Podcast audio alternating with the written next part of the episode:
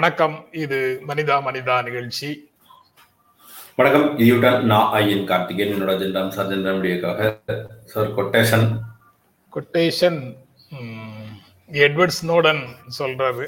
இன்று அது ரொம்ப அவசியமானதாக தெரியுது. Under observation we act less free which means we effectively are less free நீங்க ஊர் கூர்ந்து கவனிச்சு பார்த்தீங்கன்னா ஆய்வு செய்தீங்கன்னா நாங்கள் வந்து குறைந்த சுதந்திரத்தோடு செயல்படுகிறோம் அல்லது சுதந்திரம் குறைவாக உள்ளவர்களாக நாங்கள் இருக்கிறோம் அப்படின்னு நீங்கள் நினைக்க கூடும் உண்மை அதுக்கு என்ன அர்த்தம்னா நாங்க உண்மையிலேயே குறைந்த சுதந்திரத்தோடு தான் இருக்கிறோம். குறைந்த சுதந்திரம் உள்ளவர்களாகவே இருக்கிறோம் அப்படின்னு. அதுதான் உண்மையான காரணம். நாங்க குறைவான சுதந்திரத்தோடு செயல்படுவதற்கு காரணம் நாங்க உண்மையிலேயே சுதந்திரம் குறைவானவர்களாக இருக்கிறோம் அப்படின்னு அவர் சொல்றாரு.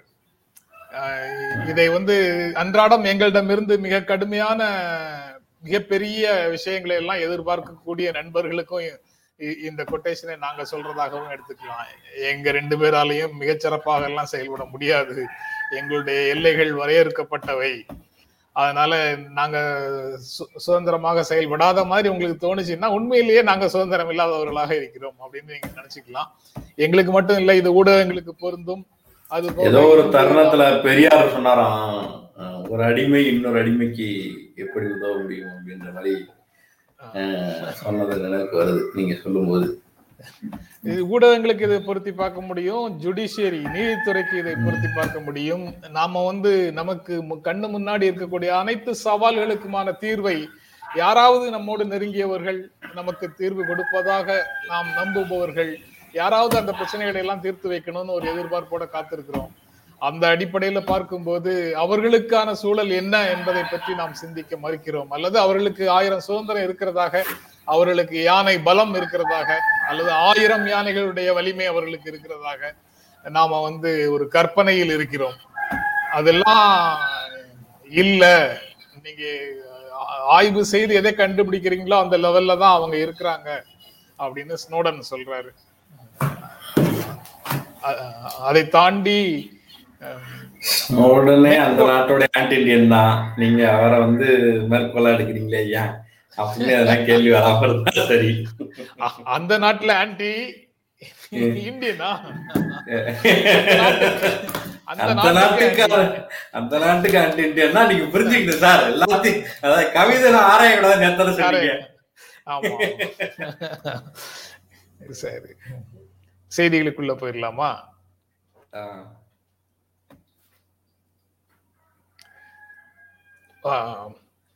இந்த பத்து செய்திகளுக்குள்ள கோமதிக்கு ஆனால் நீங்க ரொம்ப நக்கலா போச்சு சார். டுடே அயன் அண்ணா லுக்ஸ் லைக் ஜீனியஸ் அப்படின்னு போட்டிருக்காங்க. என்ன? நான் கவனிக்கல. டுடே அயன் அண்ணா லுக்ஸ் லைக் ஜீனியஸ் அப்படின்னு அப்படின்னா அறிவாளி மாதிரி தெரியுறேன்னு அர்த்தம்.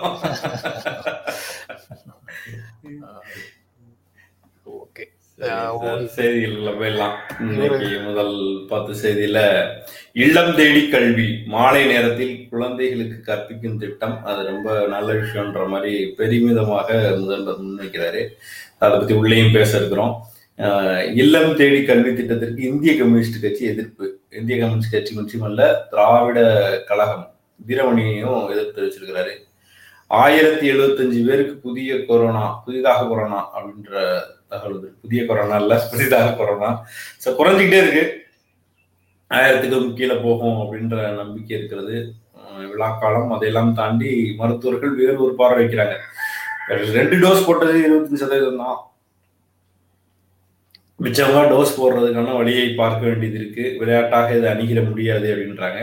திமுக ஆட்சியில் சட்டம் ஒழுங்கு சீர்கட்டு விட்டது அப்படின்னு முன்னாள் முதல்வர் எடப்பாடி சொல்றாரு. இது இது ரைடோட தொடர்புபடுத்தி சொல்றாரா? சட்டம் சீர்குலைஞ்சு வச்சு ரைடு நடத்துறாங்கப்பா அப்படின்றாரா? சசிகலா சசிகலா. வருகை தொடர்பாக ஓபிஎஸ் கருத்து சொன்னதற்கு பிறகு அவர் மௌனமாக இருக்கிறார் மௌனமாக இருக்கிறார்னு ஊடகங்கள் எல்லாம் சொல்லிட்டு இருந்தது. அதனால அவர் வந்து உடனடியாக மௌனமாக இல்லை என்று காட்டுகிறார்.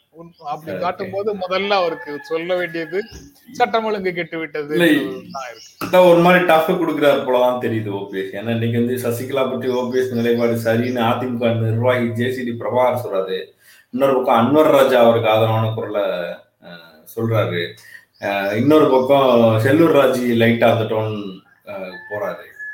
ஒரு மாதிரி இங்க தென் மாவட்டங்கள்ல தான் ஆதரவு இருக்கும் அப்படின்னு சொல்லிட்டு இருந்தபோது ஜேசிடி பிரபாகர் மாதிரியான ஆட்கள் உடைய குரல் வந்து ஒரு முக்கியத்துவம் பெறுறதாக இருக்கு. இதற்கிடையில ஓபிஎஸ் உடைய இன்னொரு விளையாட்டும் போயிருக்கு. தினகரன் வீட்டு விழால ஓபிஎஸ் தம்பி ராஜா பங்கேற்றிருக்கிறாரு. வீட்டு திருமண வரவேற்பு விழான்னு நினைக்கிறேன். ஸோ சுதந்திர இந்தியாவின் வெற்றிகரமான நிர்வாகி பிரதமர் மோடி அமித்ஷா வந்து புகழுரை சொல்லியிருக்கிறாரு. உள்ளாட்சி தேர்தலில் வெற்றி பெற்ற மக்கள் ஆமா அதாவது அந்த புகழுரைக்கு முன்னால நடந்த தீமைக்கெல்லாம் நேரு தான் காரணம் அப்படின்றப்ப அப்ப இது மாதிரியான விஷயங்கள் சரியா தானே இருக்கு சார் உள்ளாட்சி தேர்தலில் வெற்றி பெற்ற மக்கள் விஜய் மக்கள் இயக்க நிர்வாகிகளை வந்து விஜய் சந்திக்கிறாரு. அவர் வந்து சென்டர்ல உட்கார்ந்து தான் போட்டோ எடுப்பாங்க. அது மாதிரி இல்லாம ஒரு ஓரமா உட்காந்துருந்தாரு அது வந்து பெரிய வரவேற்பை பெற்றுச்சு. அஹ் என்ன அரசியல் குடியிரு குறியீடுன்னு தெரியல. அவர் ஓரமா தான் இருப்பேன். நீங்க எல்லாம் தான் அப்படின்னு சொல்றாரா? அல்லது வந்து இன்னமும் நான் சென்டருக்கு வரலப்பா கொஞ்ச நாள் இருக்கு அப்படின்ற குறியீடா? அப்படின்னு தெரியல. ஆனா மொத்தத்தில் அவருக்கு ஒரு அரசியல் ஆசை அப்படின்றது வந்து நகர்த்துறாருன்றது மட்டும் நீங்க நீங்க நீங்க வழக்கமா சொல்றத சொல்லலையே. மையமாக? இருக்க மாட்டேன். அப்படின்னு சொல்றாரா? அப்படின்னு சொல்லுங்க. வலது வாரத்துல இருந்தாரா இடது இடது வாரத்துல இருந்தாரா தெரியலையா சார்? ஆதி இங்கேருந்து பாக்குறதுக்கு இடது ஓரம். நிற்கிறவர்களுடைய பார்வையில வலது ஓரம். அவர் அவர் என்ன பார்வையில அதை வச்சாரு தெரியலையே இப்ப? பெரிய குழப்பமா இருக்க. ஆனா மையம் இல்ல ஏன் சார்? மையம் இல்ல. மையத்துல இல்ல அவரு. முல்லை பெரியாறு அணை விவகாரம்.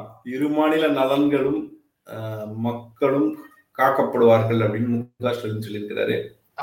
பினராயி. விஜயனுக்கு கடிதம் எழுதி இருக்கிறாரு தமிழ்நாடு முதலமைச்சர் கேரள முதலமைச்சருக்கு கடிதம் எழுதி இருக்கிறாரு.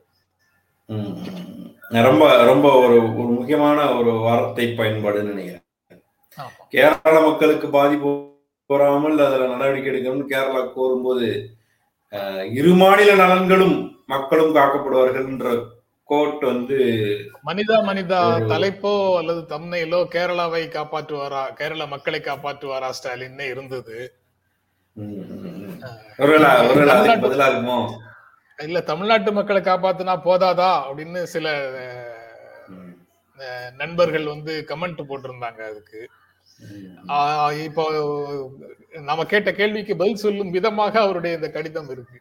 இந்த- இத பார்க்கல. இத பார்த்து இதுக்காக சொல்லல. பட் அவர் வந்து இதுதான் அவர் அஷ்யூர் பண்ணணும். இரண்டு மாநில மக்களுக்கும் எந்த விதமான பிரச்சனையும் இருக்காது என்பதைத்தான் அவர் அஷ்யூர் பண்ணணும். எந்த வார்த்தைகளை அவரிடமிருந்து நாம் எதிர்பார்க்கிறோமோ அந்த வார்த்தைகளை அவர் சொல்லிவிட்டார் அப்படின்னு சொல்லணும். சொல்லி சொல்லலாம். ஏன்னா அவங்க வந்து நூத்தி நாற்பத்தி ரெண்டு அடி போயிடக்கூடாதுன்றத மறுபடியும் மறுபடியும் இது பண்ணிக்கிட்டே இருக்காங்க. அந்த முதலமைச்சரும் அதற்கான கான்கிரீட்டான ஸ்டெப்ஸ் எடுக்கிறாரு. அணை தொடர்பாக வரக்கூடிய வதந்திகளை எல்லாம் நிராகரிக்கிறாரு. அணை குழு அச்சுறுத்துகின்ற இனவாதிகளை கண்டிக்கிறாரு. இல்ல அதெல்லாம் தாண்டி அந்த அந்த அதை உயர்த்தக்கூடாதுன்னு அந்த குழு முன்னாடி எல்லாம் பேசும்போது அதை பேசுறாங்க. குழு அதெல்லாம் இருக்கிற பிரச்சனை இல்லைன்னு சொல்லுது. ஒரு மாதிரி டபுள் ஸ்டாண்டர்ட்னு புரிஞ்சுக்கணுமா? அல்லது வந்து அதிகாரிகள் அரசு? அந்த நூத்தி நாற்பத்தி ரெண்டு அடிங்கிறதுலதான் இப்ப எந்த டிஸ்பியூட்டும் இல்லையே. இப்ப அதெல்லாம் அதைத்தான் 137 குறிப்பிட்டு பேசுறாங்க. இல்ல நூத்தி முப்பத்தி ஏழுக்கு வந்துடுச்சு. இனி ரெண்டு நாள் கண்டினியூஸா மழை பெஞ்சதுன்னா நூத்தி நாற்பத்தி ரெண்டை தாண்டி விட கூடாதுங்கிற எச்சரிக்கை உணர்வோட அவர் பேசுகிறார். ஓகே. நூத்தி நாற்பத்தி ரெண்டு வரைக்கும் இருக்கிறத பத்தி இப்ப யாருமே டிஸ்பியூட் பண்ணல. ம், அது இந்த பக்கத்துல இருந்து என்ன பதில் சொல்றாங்கன்னா மழையெல்லாம் நின்று வச்சு இனிமே வராது அப்படின்ற மாதிரி சொல்றாங்க. அந்த நம்ம அசம்ஷனை வந்து அதுல ஒண்ணும் செய்யாது. அணுக்கழிவுகள் எல்லாத்தையும் உங்க வீட்டு வாசல்ல பள்ளம் தோண்டி புதைச்சி வச்சுக்கோங்க. அது ஒண்ணும் செய்யாது அப்படின்னு சொல்லலாம் ஆஹ், நம்ப முடியுமா? அப்படிங்கிற கேள்வி அவங்களுக்கு. சேட்டாக்களுடைய குரல் அப்படித்தான் இருக்கும். இட்ஸ் ஓகே அமரீந்தர் சிங் கட்சி தொடங்கி அமரீந்தர் சிங் கட்சி தொடங்கி பாஜகவுடன் கூட்டு என அறிவித்தார். பஞ்சாப்ல நம்ம சொன்ன மாதிரி ஒரு மாதிரி அந்த இடத்துக்கு வந்துட்டார் சார். அவரும் மனிதா மனிதா பாக்குறாரா என்னமோ தெரியல. சரிங்க சார். அஹ், செய்திக்குள்ள போலாம் சார். செய்திகளுக்குள்ள போகலாம் இதுல கமெண்ட்ஸ்ல வந்து கேப்டன் குமார் வந்து முதல்ல ஒரு ரெண்டு கமெண்ட் சொல்லியிருக்கிறாரு. நேற்று நான் பேசியதனுடைய விளைவாக இருக்கலாம் அந்த கமெண்ட் ஐயா ஒரு நிமிஷம் நான் அந்த கமெண்ட்டை போடுறேன். அதாவது அண்ணன் என்னை வளர்த்ததில் அண்ணனுக்கு இருக்கிற பங்கை அவர் குறிப்பிட்டு அதற்கு அவருக்கு நன்றி சொல்றாரு. கண்பை என்னுடைய மரியாதையையும் நன்றியையும் தெரிவியுங்கள் அப்படின்னு சொல்றாரு. உங்கள் மரியாதைக்கும் அன்புக்கும் நன்றி. ஆனா அவர் இல்ல. அண்ணன் இல்ல இப்போ. அவருடைய முப்பத்தொன்பதாவது வயதுல அவரு இறந்து போயிட்டார்.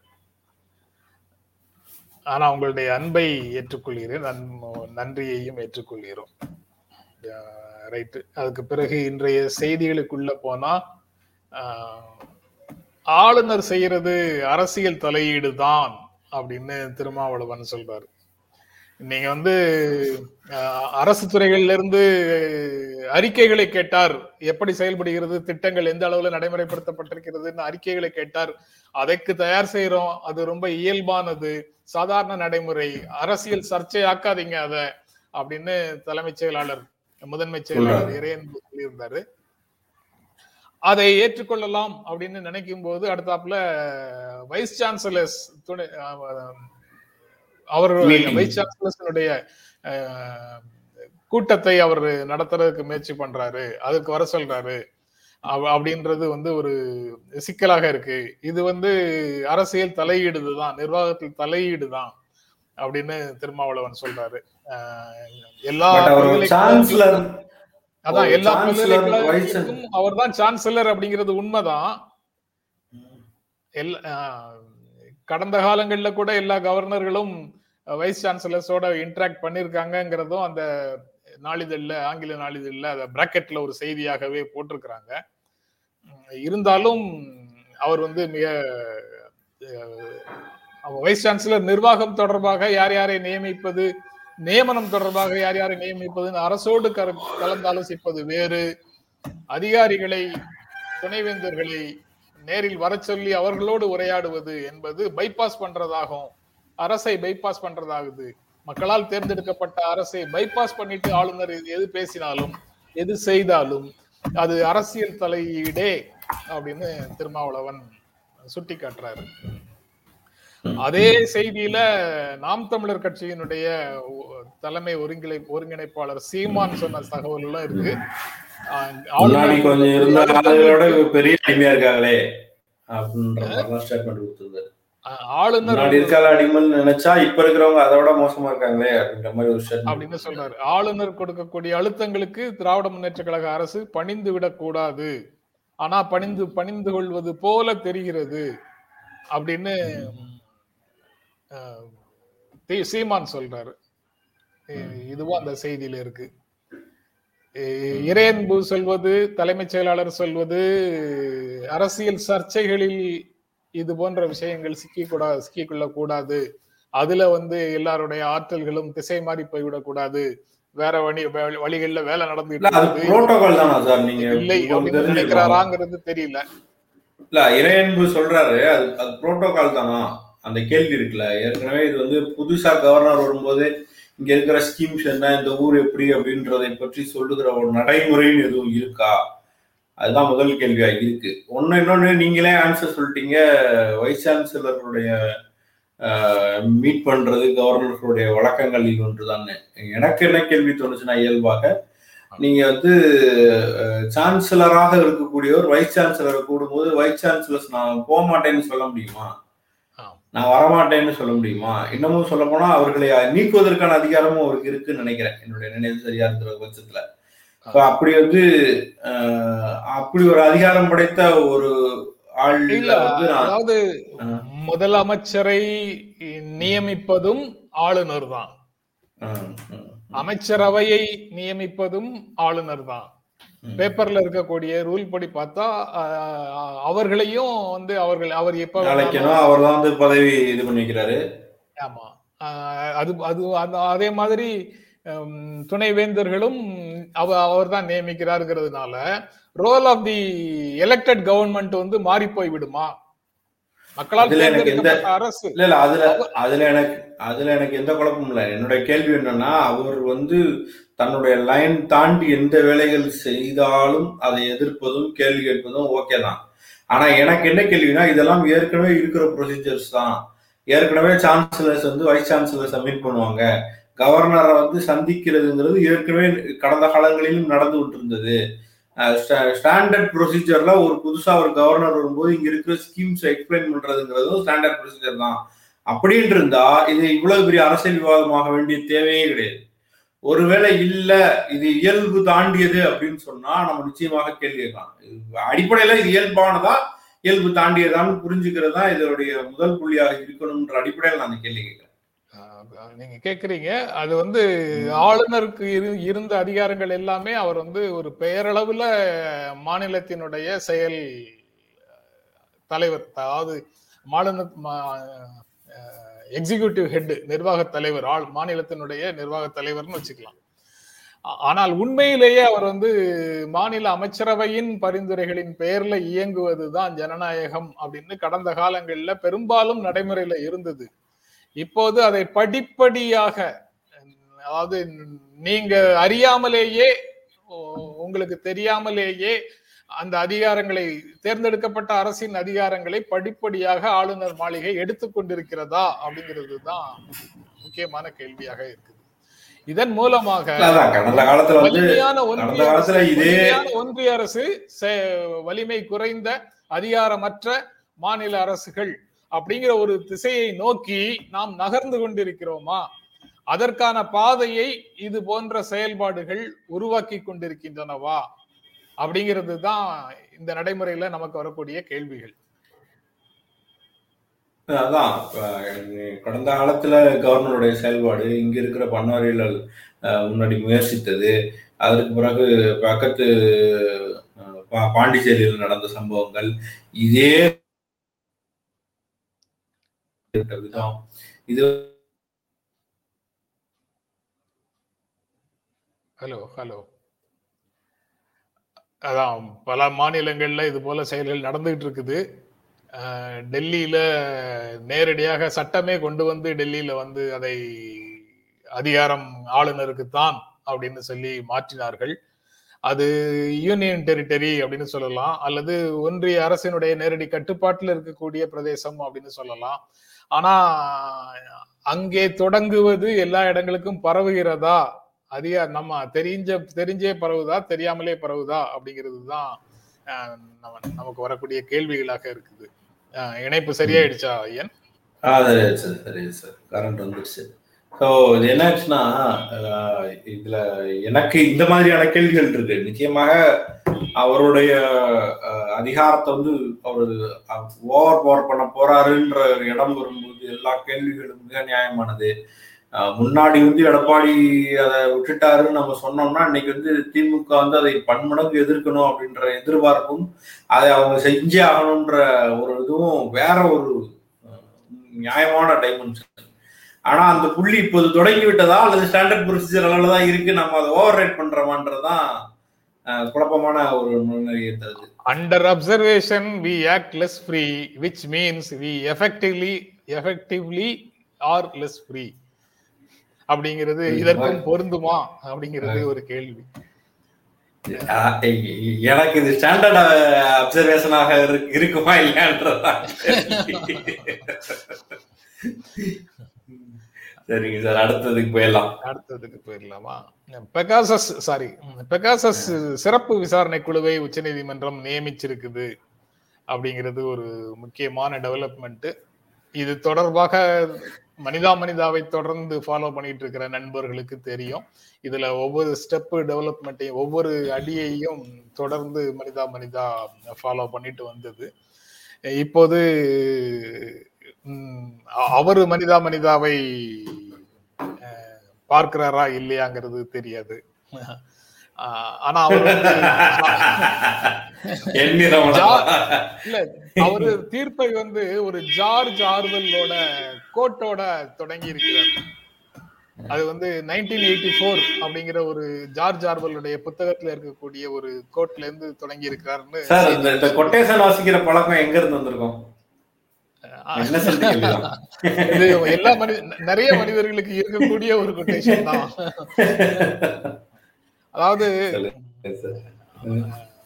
உங்களிடம் ஒரு விஷயத்தை நீங்க ரகசியமாக வைத்திருக்கணும் அப்படின்னு நீங்க நினைச்சீங்கன்னா அது வந்து உங்களுக்கே தெரியக்கூடாது. உங்களுக்கே தெரியாம நீங்க ரகசியமா வச்சிருக்கணும் அப்படின்னு அந்த கொட்டேஷனை சொல்லி ஆரம்பிச்சதாக செய்தி சொல்லுது.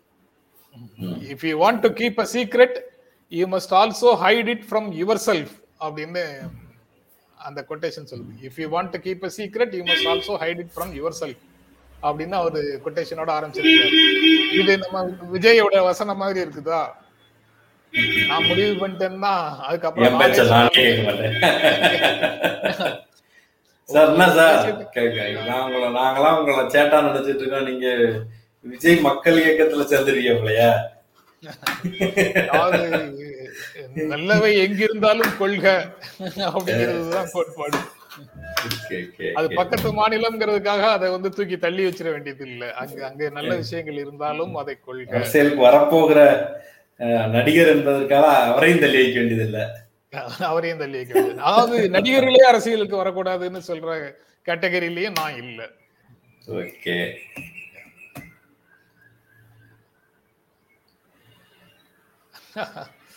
சரி சரி.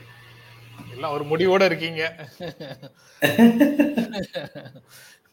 சரி பெகாசஸ் விவகாரத்தை பொறுத்த வரைக்கும் கடுமையான வார்த்தை பிரயோகங்கள் அது இதெல்லாம் தாண்டி கடைசி வரைக்கும் அந்த நேஷனல் செக்யூரிட்டி என்னன்னு கூட அரசு சொல்லலையன்றதுதான் கவலையா இருக்கு.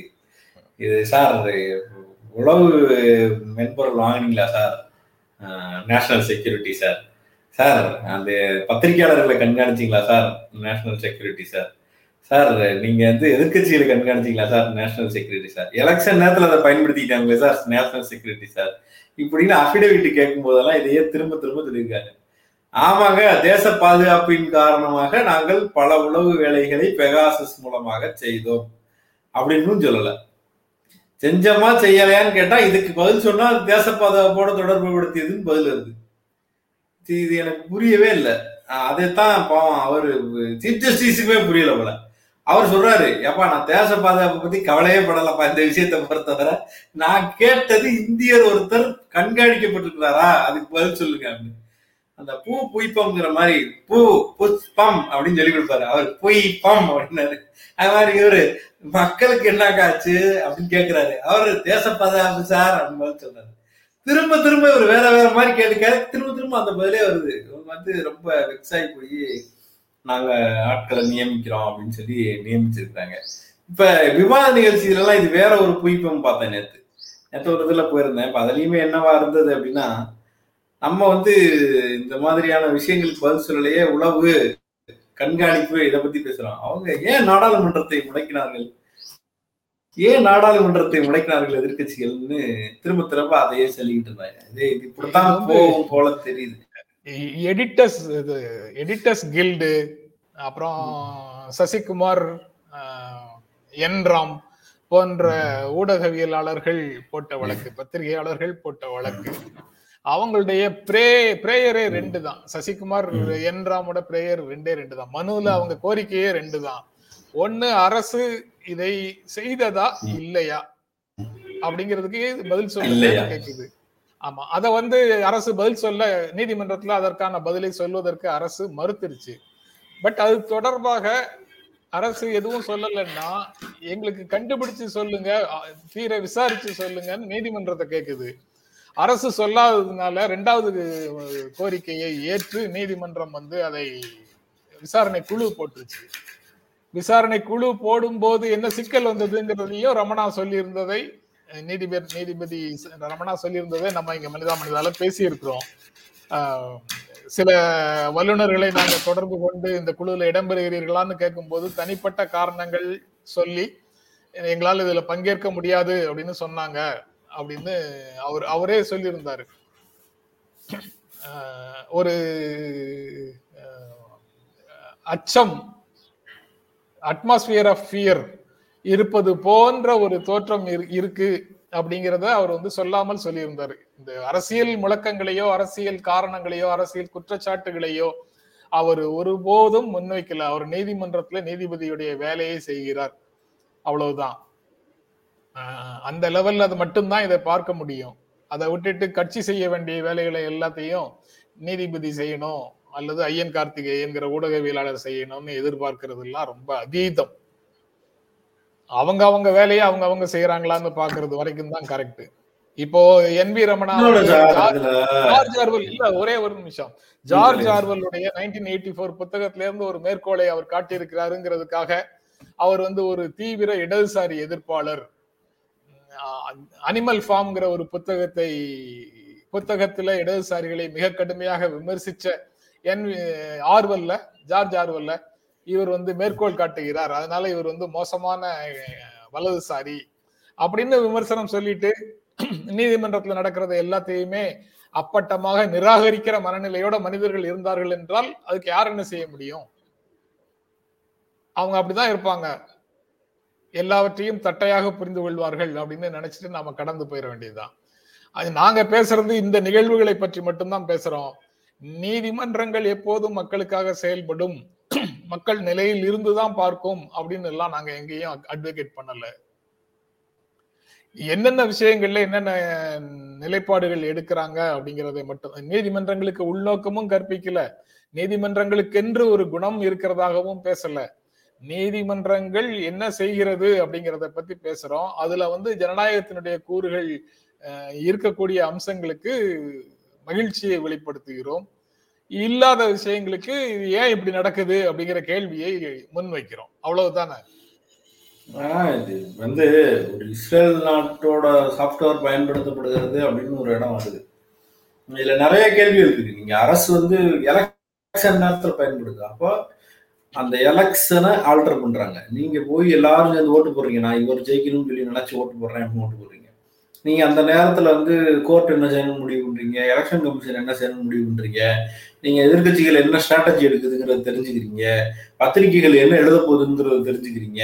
இது எல்லாத்தையும் நீங்கள் தெரிஞ்சுக்கிறீங்கன்னா நீங்கள் வந்து எதிராளி எந்த காயை நகர்த்த போகிறாருன்னு பத்து நிமிஷத்துக்கு முன்னாடி தெரிஞ்சுன்னா யாருக்கு அது அட்வான்டேஜ் அப்படி நீங்கள் ஜெயிப்பதற்காக எந்த அளவுக்கு இறங்குகிறீர்கள்ன்றதுதான் முதல் கேள்வியாக வருது.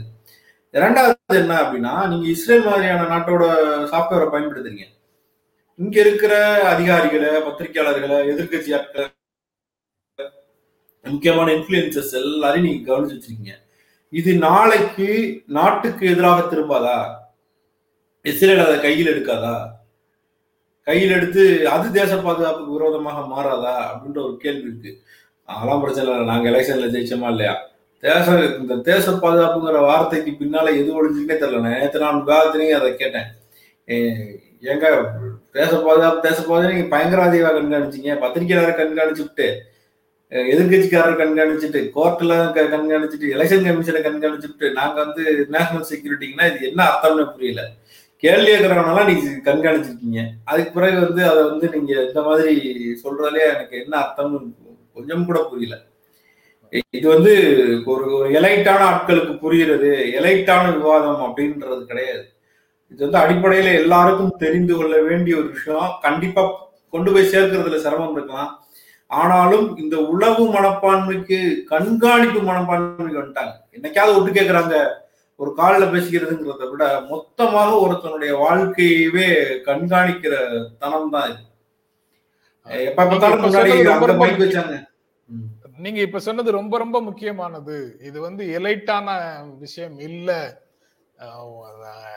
சாதாரண மக்கள் உட்பட எல்லாருடைய தனி மனித உரிமைகள் தொடர்பானது.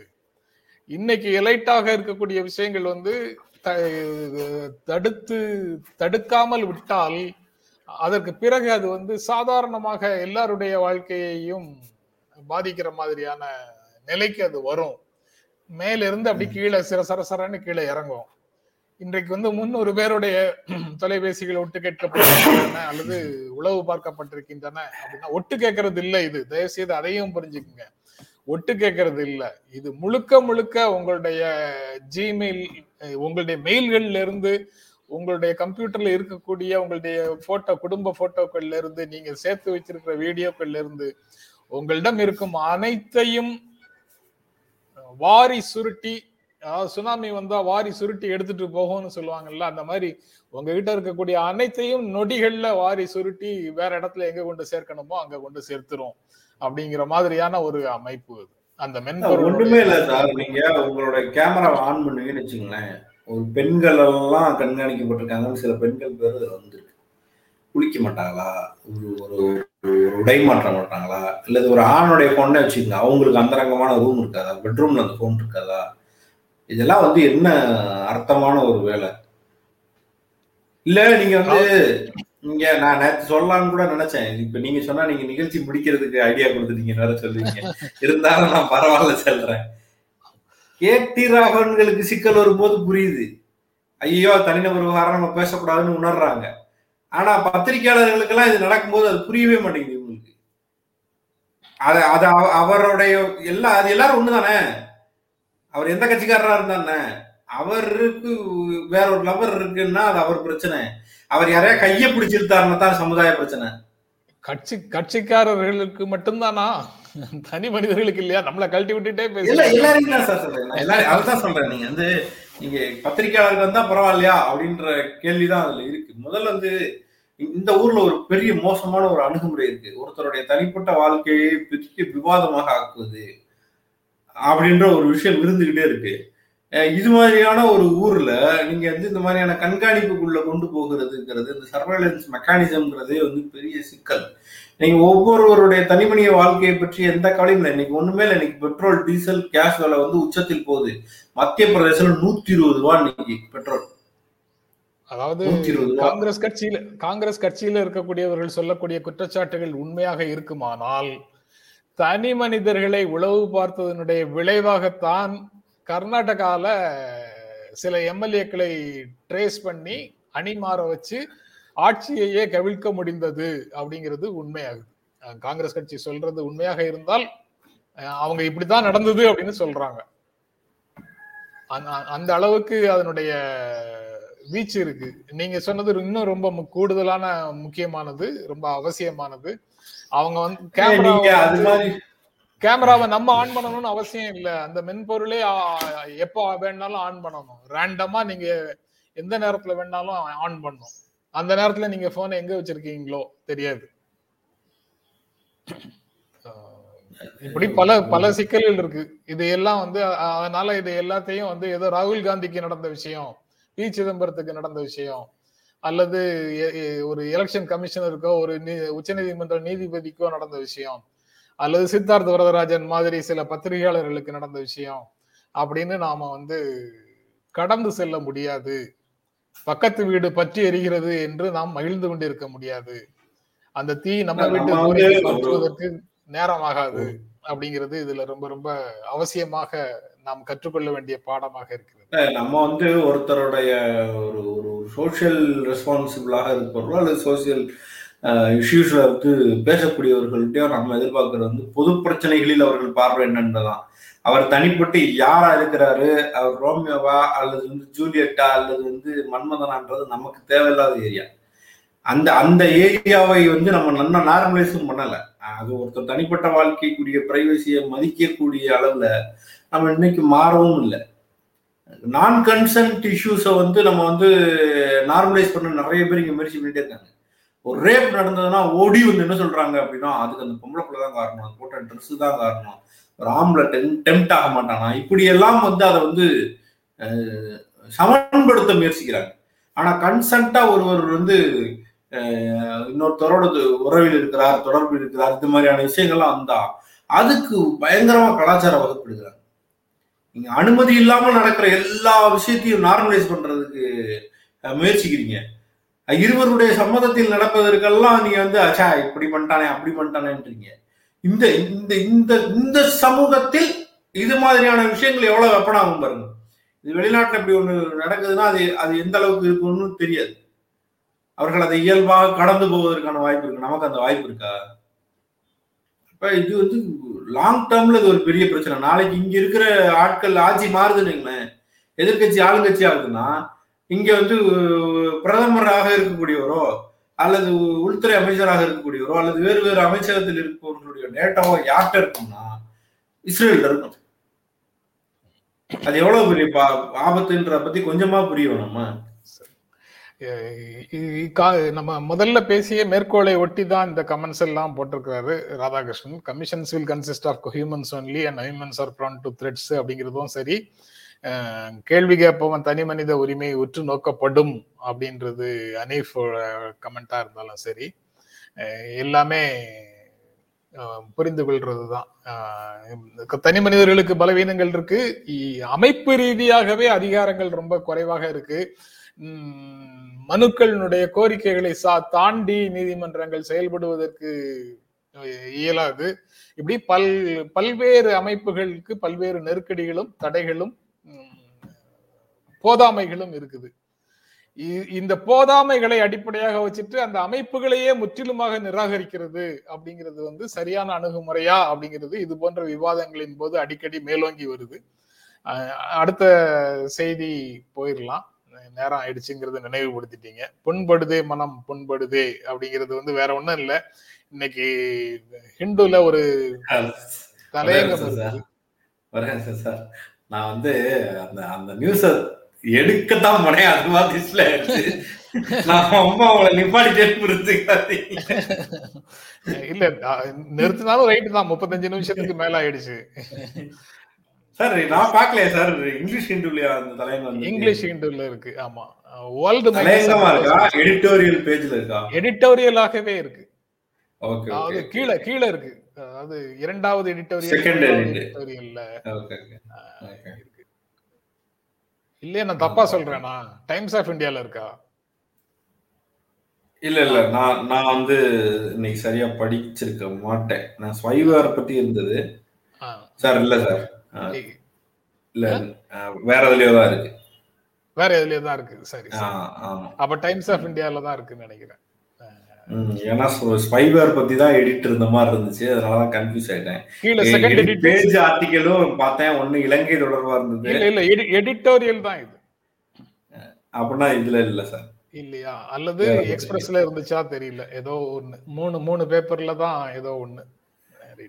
சோசியல் மீடியால சமூக ஊடகங்கள்ல சில விளம்பரங்களுக்கு எதிராக ஏராளமான குரல்கள் வந்த உடனே sir sir sir sir sir நீங்க சொன்னதான் சரி. என்ன? நீங்க வந்து அமீர் கான் போட்டோவெல்லாம் காட்டவும் நான் வேற ஏதாவது எடிட் நினைச்சிட்டேன் அது வந்து ஹிந்துல செகண்ட் எடிட்டோரியலா தான் இருக்கு. எனக்கு பேப்பர் படிக்க தெரியுது. அது கொஞ்சமா எனக்கு ஓரத்துல ஞாபகமும் இருக்கு. நீங்க ஒரு சர்டிபிகேட் கொடுத்துட்டீங்க ரைட்டு அந்த சர்டிபிகேட்டை செதைச்சது நான் தானே. சொல்லுங்க சார் சொல்லுங்க சார். அதாவது அது ஒரு ப்ரொக்ரசிவாக முற்போக்கான முன்னோக்கி நகர்கின்ற விழுமியங்களை அல்லது கருத்துக்களை என் மனசு புண்படுது என் மனசு புண்படுதுன்னு ச- சமூக ஊடகங்கள்ல கூக்குரல்களை எழுப்பி அந்த விளம்பரங்களை நிறுத்த செய்கிறார்கள். இது வந்து ஒரு சகிப்பின்மையை காட்டுகிறது. அப்படின்னு வரிசையாக எத்தனை விளம்பரங்கள் அந்த மாதிரி நின்று போச்சு அப்படிங்கிறத சுட்டி காட்டுது வேர்ல்டு மைனஸ் ஆட்ஸ் அப்படின்னு. விளம்பரங்கள் இல்லாத உலகம் அப்படின்னு ஒரு தலைப்புல அந்த ஒரு தலையங்கத்தை எழுதியிருக்கிறாங்க. அது ரொம்ப முக்கியமானதாக எனக்கு தோன்றியது.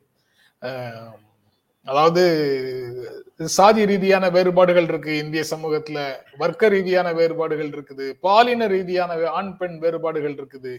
மொழி தொடர்பான வேறுபாடுகள் இருக்குது. மதம் தொடர்பான வேறுபாடுகள் இருக்குது. இந்த ஒவ்வொரு கல்ட்டுக்குள்ளே ஒவ்வொரு வகைக்குள்ளேயும் ஒரு விதமான பண்பாடு நம்ம வாழ்க்கையில ஊடுருவி இருக்கு. அதனால இதற்கு மாறான பண்பாட்டிலிருந்து யாராவது ஏதாவது ஒரு படைப்பை கொண்டு வந்தால் அது வந்து நம்ம மனதுக்கு நாம பழகிய ஒரு பண்பாட்டுக்கு மாறானதாக அது இருக்கும்.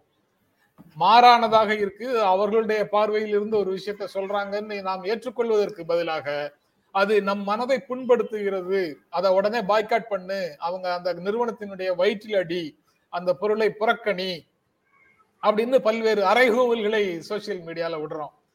நம்மால நமக்கு ஆதரவாளர்களாக இருக்கக்கூடியவர்கள் அல்லது இந்த கருத்தோடு உடன்படுகிறவர்கள் அவங்க எல்லாரும் அதை தொடர்ந்து வந்து ஏராளமான விஷயங்களை சொல்றாங்க. இது ஒரு அச்சுறுத்தலாக மாறி அந்த நிறுவனம் வந்து அந்த விளம்பரத்தை திரும்ப பெற்றுக் கொள்கிறது. தன்னுடைய வர்த்தகத்துக்கு பயந்து தன்னுடைய போன வருஷம் போன வருஷம் அந்த நகைக்கடை விளம்பரம்ல வந்து ஒரு முஸ்லீம் ஃபேமிலி வந்து ஒரு ஹிந்து பொண்ணுக்கான அந்த வளைகாப்பு ஃபங்க்ஷன் ரெடி பண்ற மாதிரி ஏதோ ஒண்ணு ரெடி பண்ற மாதிரி ஒரு. ஆமா. அது- அதுவும் இந்த பட்டியல்ல இருக்கு. அதுல வந்து மருமக வந்து ஹிந்து. ஆனா நாங்க அதை மதிக்கிறோம். அவங்களுடைய இதை மதிக்கிறோன்ற மாதிரி ரெடி பண்ணியிருந்தாங்க. அதுக்கு உண்மையிலேயே கொண்டாடப்பட வேண்டிய ஒரு விஷயத்துக்கு பதிலாக அது வந்து லவ் ஜிகாத். ஆதரிக்கிற விளம்பரம். லவ் ஜிகாத் ஆதரிக்கிற விளம்பரம்னு சொல்லி கண்டனங்கள் அது வந்து அது கடைசியில அவங்க நிறுத்திக்கிட்டாங்க. டானிஷ்ங்கிற கம்பெனி நிறுத்திடுச்சு. இப்படி வரிசையாக விளம்பரங்கள் இருக்கு. ஆமீர் கான் வீட்டுக்குள்ள கேம்ப் கேம்பஸுக்குள்ள உங்க அபார்ட்மெண்ட் கேம்பஸுக்குள்ள வெடியை போடுங்க ரோட்ல போடாதீங்கன்னு சொன்ன ஆமீர் கான் விளம்பரம் நிறுத்தப்பட்டிருக்கிறது. ஏன்னா ரோ ரோட்ல வெடி போடக்கூடாதுன்னு சொல்றியே. ரோட்டை மறிச்சு வாரம் ஒரு நாள் வந்து நீங்க தொழுகை நடத்தலாமா அப்படின்னு அதுக்கு எதிர்ப்பு எதிர்குரலை கொடுக்கறாங்க. இப்படியே ஒரு விளம்பரத்துல மாடல்கள் எல்லாரும் வர்றாங்க. அந்த மாடல்கள் யாரும் இந்தியால நடக்குது அந்த மாடல்களை அணிவகுப்பு. ஆனா அந்த மாடல்கள் நெற்றியிலே குங்குமம் இல்லை. அல்லது பொட்டு இல்ல. பொட்டு இல்லாத பெண்களை ஏன் காட்டுறீங்க? அப்படின்னு ஒரு எதிர்ப்பு வருது. உடனே அந்த விளம்பரம் நிறுத்தப்படுகிறது. இப்படி வரிசையாக இந்த விளம்பரங்கள் இப்படி எல்லாம் குரல்களுக்கு கூக்குரல்களுக்கு மத்தியில விளம்பரத்தினுடைய நியாயமான ஒரு படைப்பு படைப்பு உரிமை வந்து நசுக்கப்படுகிறது அப்படின்னு சொன்னா இந்தந்த ஊடகவியலாளர்கள் எல்லாரும் இந்துக்களுக்கு எதிரானவர்கள் அப்படின்னு அடுத்தாப்புல ஒரு ட்வீட் கேம்பெயின் கிளம்புது. எல்லாவற்றையுமே வந்து ஒரு நம்ம ஆயுதமாக நம்ம ரெண்டு இனத்துக்கு எதிரான மொழிக்கு எதிரான நபர்கள் என்று ஒரு முத்திரை குத்துவதன் மூலம் அவர்களை வந்து எந்த நேரத்திலையும் எந்த வெறியர்களும் தாக்குவதற்கு ஊடகவியலாளர்களையும் படைப்பாளிகளையும் வல்னரபிளா கொண்டு போய் நிறுத்தும் வேலையை சிலர் செய்கிறார்கள். இதை எப்படி தடுத்து நிறுத்துவது? இதன் மூலமாக எப்படி அவர்களுடைய உரிமையை பாதுகாப்பது? அப்படிங்கிறது பெரிய கேள்வியாக எழுந்து எழுந்து நிற்கிறது இன்றைய சமூகத்துல. அதுதான் ரொம்ப முக்கியமானதாக தெரிகிறது. ஐயன் நீங்க சொல்லுங்க. இல்ல நீங்க அந்த- நேரத்துல டைமிங்க சொன்னாதான் நல்லா இருந்திருக்கும். அப்படியா? சரி. அப்போ உங்களை குறுக்கிட விடாமல் தொடர்ந்து பேசியதற்கு மன்னிக்கவும். அதான் இல்ல. இல்ல. இல்ல நீங்க அந்த இது குங்குமம் வைக்கிறத பத்தி பொட்டு வைக்காம போராட்டமான்னு சொல்லி கேட்டீங்கல்ல? உடனே எனக்கு தோணுச்சு சார் நம்ம ரெண்டு பேரும் கண்டிப்பா நாம எதனா ஒண்ணு போட்டு வராம வரக்கூடாதுன்னு சொல்லிடுவாங்களா? அப்படி எதுவும் போராட்டம் நடக்குமான்னு கேட்டேன்.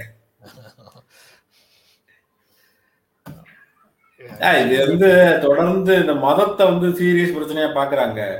இன்னைக்கு சுப்பிரமணிய சுவாமியோடைய பேட்டி ஒண்ணு பாக்குறேன். அதுல வந்து அவரு எல்லையுடைய நிலைமை மிக மோசமாக இருக்கு. அருணால அருணாச்சல பிரதேச நிலைமை லடாக் நிலைமை அதெல்லாம் மிக மோசமாக இருக்குன்றாரு. இன்னைக்கு நம்ம இந்துல வந்து இங்கிலீஷ் இந்துல ஃப்ரண்ட் பேஜ்ல ஒரு ஆர்டிகல் இருக்கு. நம்ம ஏத்துக்கிற சட்டத்தை பத்தி தொட்டுறதும். சைனா சட்டம் எழுதி இந்த மாதிரியான விஷயங்களை பண்றதுங்கிறது வந்து சரியில்லைன்ற மாதிரி கவுண்டர் ஸ்டேட்மெண்ட் கொடுத்துருக்காங்க இந்தியா. கடுமையா சுப்பிரமணிய சாமி சொல்றாரு. பா- பாஜக சொல்றாரு எல்லையுடைய நிலைமைகள் மிக மோசமாக இருக்கு. இன்னைக்கு பாஜக அரசுடைய இது என்ன அப்படின்ற ஒரு கேள்வி வந்து பெரிய அளவுக்கு வைக்கிறாங்க. இன்னொரு பக்கம் இந்த மாதிரியான விஷயங்கள் பெட்ரோல் விலை டீசல் விலை உச்சத்தில் போகுது. அதை ஒட்டிய விலை உயர்த்தம். ஹங்கர் இண்டெக்ஸ் உடைய நிலைமை இப்படி பல்வேறு விஷயங்கள் இதில் நீங்க பொதுத்துறை நிறுவனங்களை எல்லாம் வித்துக்கிட்டே இருக்கீங்க. எதுவெல்லாம் விற்க முடியுமோ அதெல்லாம் வித்துக்கிட்டு இருக்கீங்க. இப்படி எல்லாமும் மோசமாக போய்கிட்டு இருக்கிற நேரத்துல நீங்க வந்து இதையெல்லாம் பேசாம சும்மா அவன் ஆட்ல இதை வச்சுட்டான் இவன் ஆட்ல அதை வச்சுட்டான் அப்படின்னு விஷயத்தை சுருக்குறது இந்தியாவோட தோற்றுறதுக்கு காரணம் ஷமீன்னு கிளப்புறது. இது மாதிரி பெட்டி விஷயங்களை வந்து பெருசா பேசுறதுன்னு ஒண்ணு இருக்கு பாருங்களேன். எங்கடையாவது முஸ்லீம்னு எழுதியிருந்தா போதும். அதை வந்து பிடிச்சிக்கிறது. முஸ்லீம் பேர் இருந்தா போதும் இவங்களுக்கு. என்னன்னு எது எதுக்கெல்லாம் சொல்ல போறாங்களோ தெரியல. தேர்வு செய்த செய்திகள் முடிஞ்சிடுச்சு. நேரமும் ரொம்ப அதிகமாயிடுச்சுன்னு நினைக்கிறேன். நிகழ்ச்சி. குசும்பா ஒரு கமெண்ட் போட்டிருக்காரு சார். ஐயன் நாமம் வாழ்க அப்படின்னு. சரி. நிகழ்ச்சியை பார்த்துட்டு இருக்கிற நண்பர்கள் அனைவருக்கும் எங்கள் அன்பும் நன்றியும். தொடர்ந்து உங்களுடைய ஆதரவை கொடுங்க எல்லா வகையிலும் கொடுங்க. ரொம்ப ரொம்ப நன்றி. மீண்டும் சந்திப்போம். நன்றி. வணக்கம். எங்களுடைய வீடியோ உங்களை நேரடியாக வந்து சேரணும்னா ஜென்ரா மீடியாவை சப்ஸ்கிரைப் பண்ணுங்க. இது குறித்த அப்டேட்ஸ் உங்களை வந்து சேர்வதற்கு பெல் ஐக்கானை கிளிக் பண்ணுங்க.